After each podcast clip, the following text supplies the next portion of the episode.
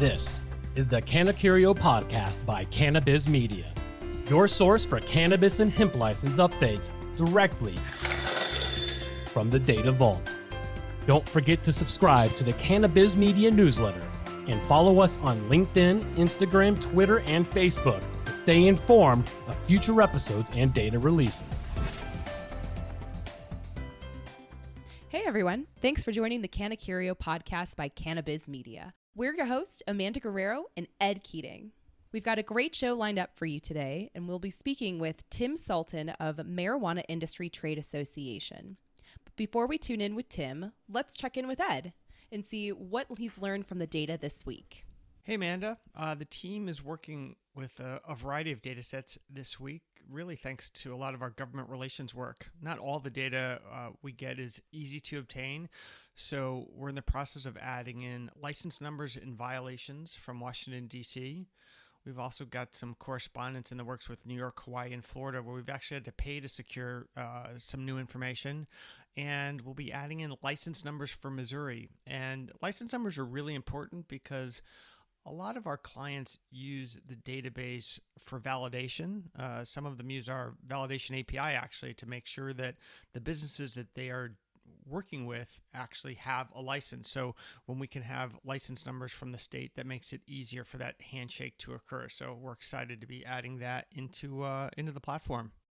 Yeah, I'm definitely looking forward to see the license numbers for Missouri as well, and you know, just seeing what other information the data team is able to provide for us uh, this week.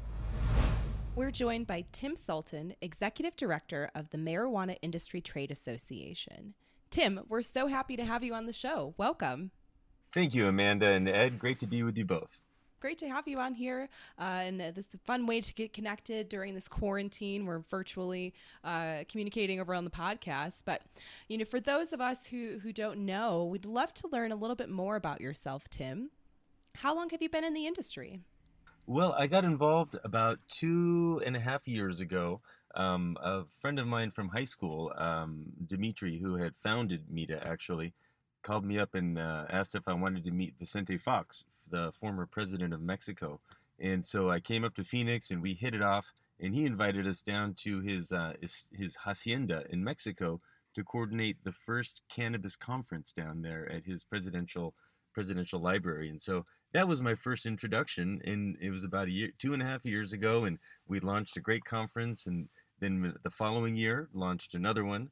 And uh, in the meantime, I, uh, I started um, an online media company called the Arizona Cannabis News. Um, just started learning more and more about the, the owners and the people in the industry. And um, then I was hired as the uh, executive director of the Arizona Dispensaries Association. And that's a group here in Arizona that represents just the dispensary owners. And there are 131 license holders in Arizona. And and they have a, a small, pretty tight group that formulates a lot of the policy and uh, and legal efforts for our uh, for our industry. During that time last year, so that was 2019, um, we raised some money, got the owners together to launch an adult use initiative, a ballot initiative that's going to be on the ballot this year in November, November of 2020, and it's called the Smart and Safe Arizona Initiative and uh, we're pretty darn sure it's going to pass. We've already collected all of the signatures that are required. In fact, you know, 25% more than are required. And that's a big deal right now with coronavirus because um, many of the other, in fact, I think all of the other ballot initiatives have stopped collecting signatures and did not have anywhere near the amount that they needed. We stopped collecting signatures, of course, but we already had way more than we needed. So uh, it'll be on the ballot in 2020, and we're excited about that. And so after the ADA, uh, I came over here to MITA, um, where I had started, to make it um, uh, um, even bigger of, a, of an association that represents not just the owners, but the 6,000 people who work in the dispensaries in Arizona and the 220,000 patients that we have here. So um, the Marijuana Industry Trade Association is more of a, an industry wide association rather than just for the license holders. But we work very closely together. Wow. I mean, over the last two and a half years, you've accomplished quite a lot uh, here within the industry, Tim. That's fantastic. Um, just so grateful to be a part of it, as I'm sure you are.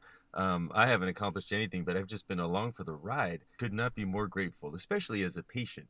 You know, I was diagnosed um, 17 years ago now with multiple sclerosis and uh, just kind of assumed my body would continue to deteriorate as I got older.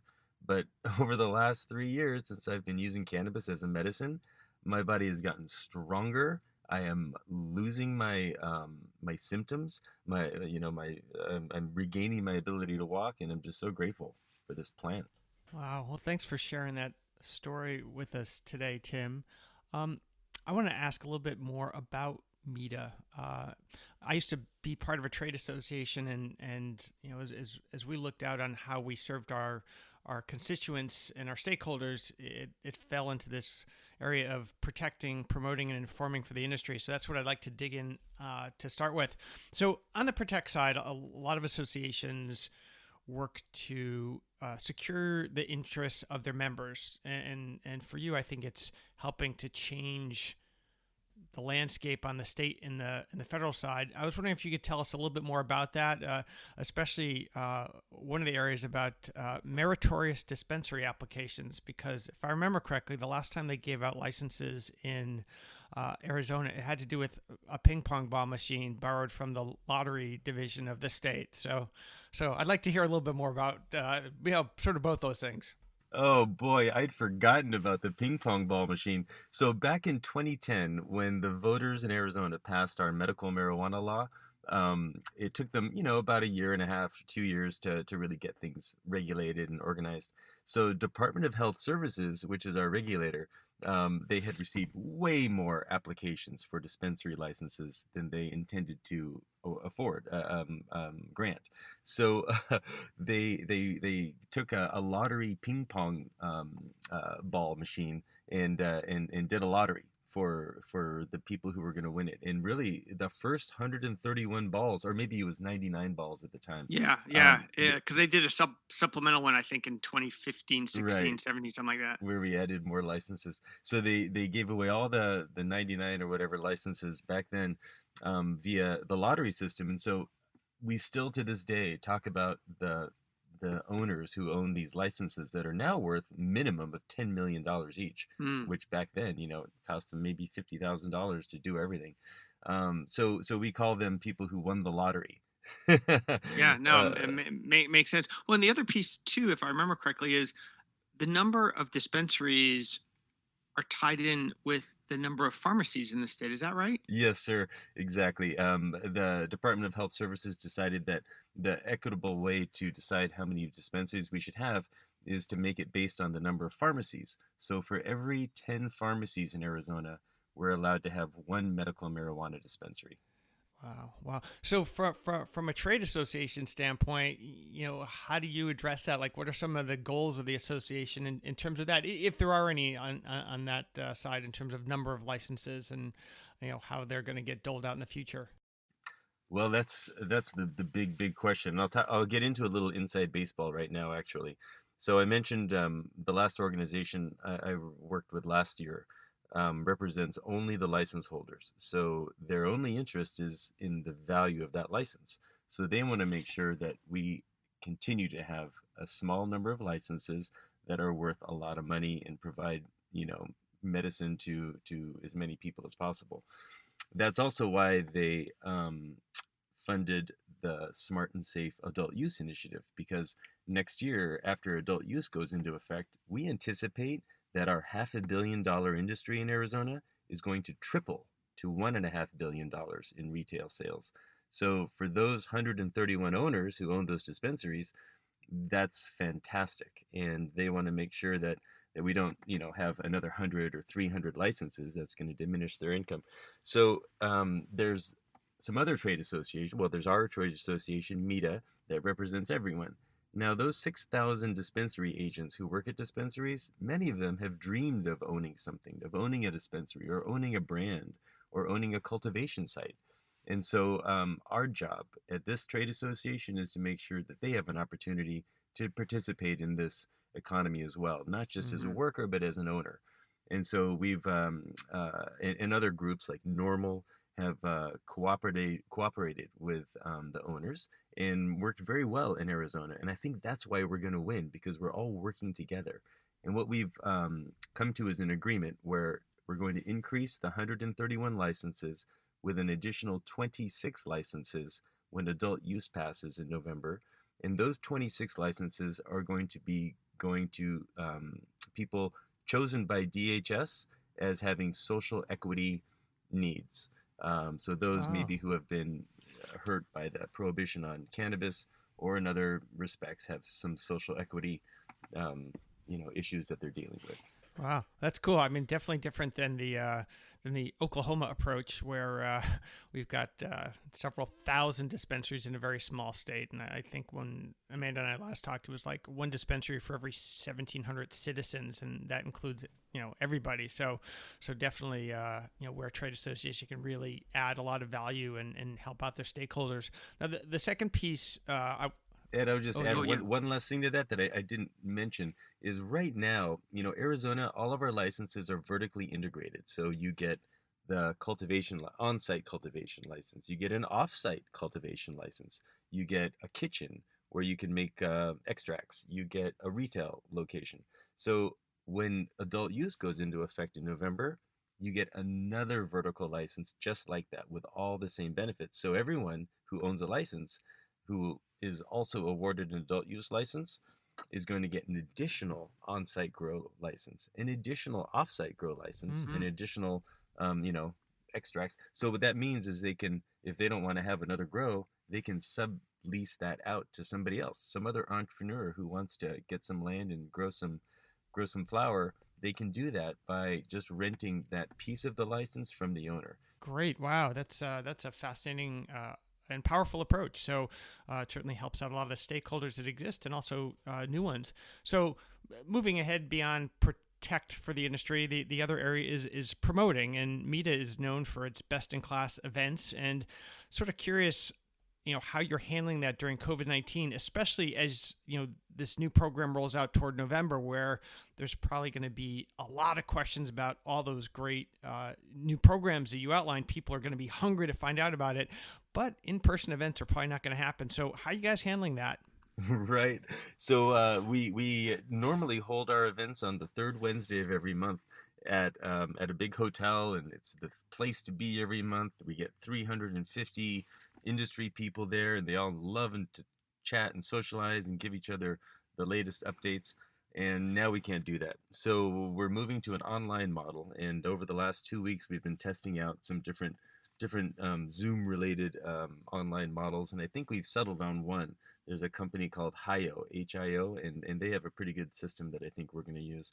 Um, the people are thirsting for information. So what we've been doing so far is just using our email. We have an email database of 42,000 people in Arizona, and we send emails out a couple of times a month with updates on what's happening in the industry, and we include in there um, advertisements. So uh, the brands like Timeless or Select or you know whatever they want to get the word out um, and about new product launches, about old products, about deals, and so um, they can they can purchase banner ads and other things, and we we send that out to our forty two thousand patients and industry people, people interested in cannabis, and so that's what we're doing. We're just moving everything online. And that seems to be pretty powerful. Um, uh, also, uh, Instagram and, and Twitter as well. No, it sounds like a really smart approach and just making use of the tools that we have at our uh, at our disposal. All right, lastly, you know, protect, promote, now inform, and you know, as an information industry person and as the chief data officer, I'm always interested about the inform part.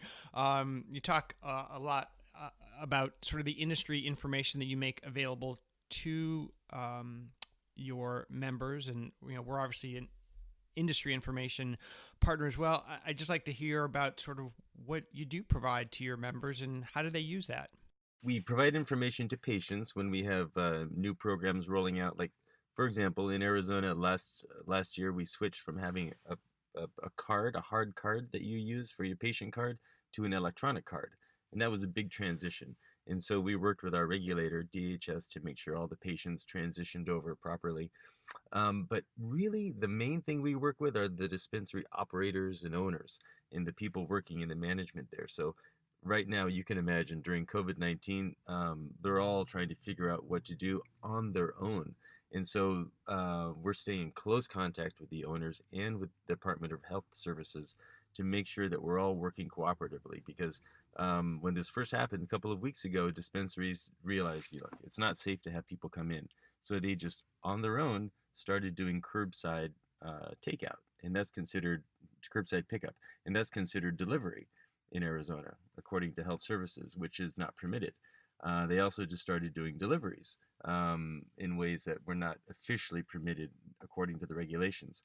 And so um, uh, at MITA, representing the industry, we immediately reached out to our regulators and said, look, we all want the health and safety of our community paramount.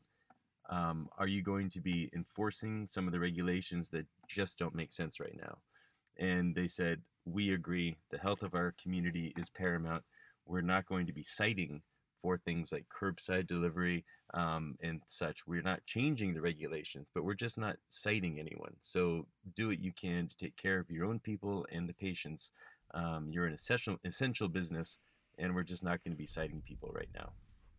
Great. Well, I mean, it really sounds like you guys have a really strong approach that's meeting the needs of all the stakeholders. And I'm really impressed to hear how closely you're working with uh, regulators because they are part of the process. You know, they are the regulator, and a lot of your members are the regulated, and having a, a good relationship uh, among all those parties makes a lot of sense. Uh, also factoring in the patients too. So so great job and, and thanks for letting me dig into the protect, promote, and inform that uh, that the MITA is uh, providing for the marketplace in Arizona.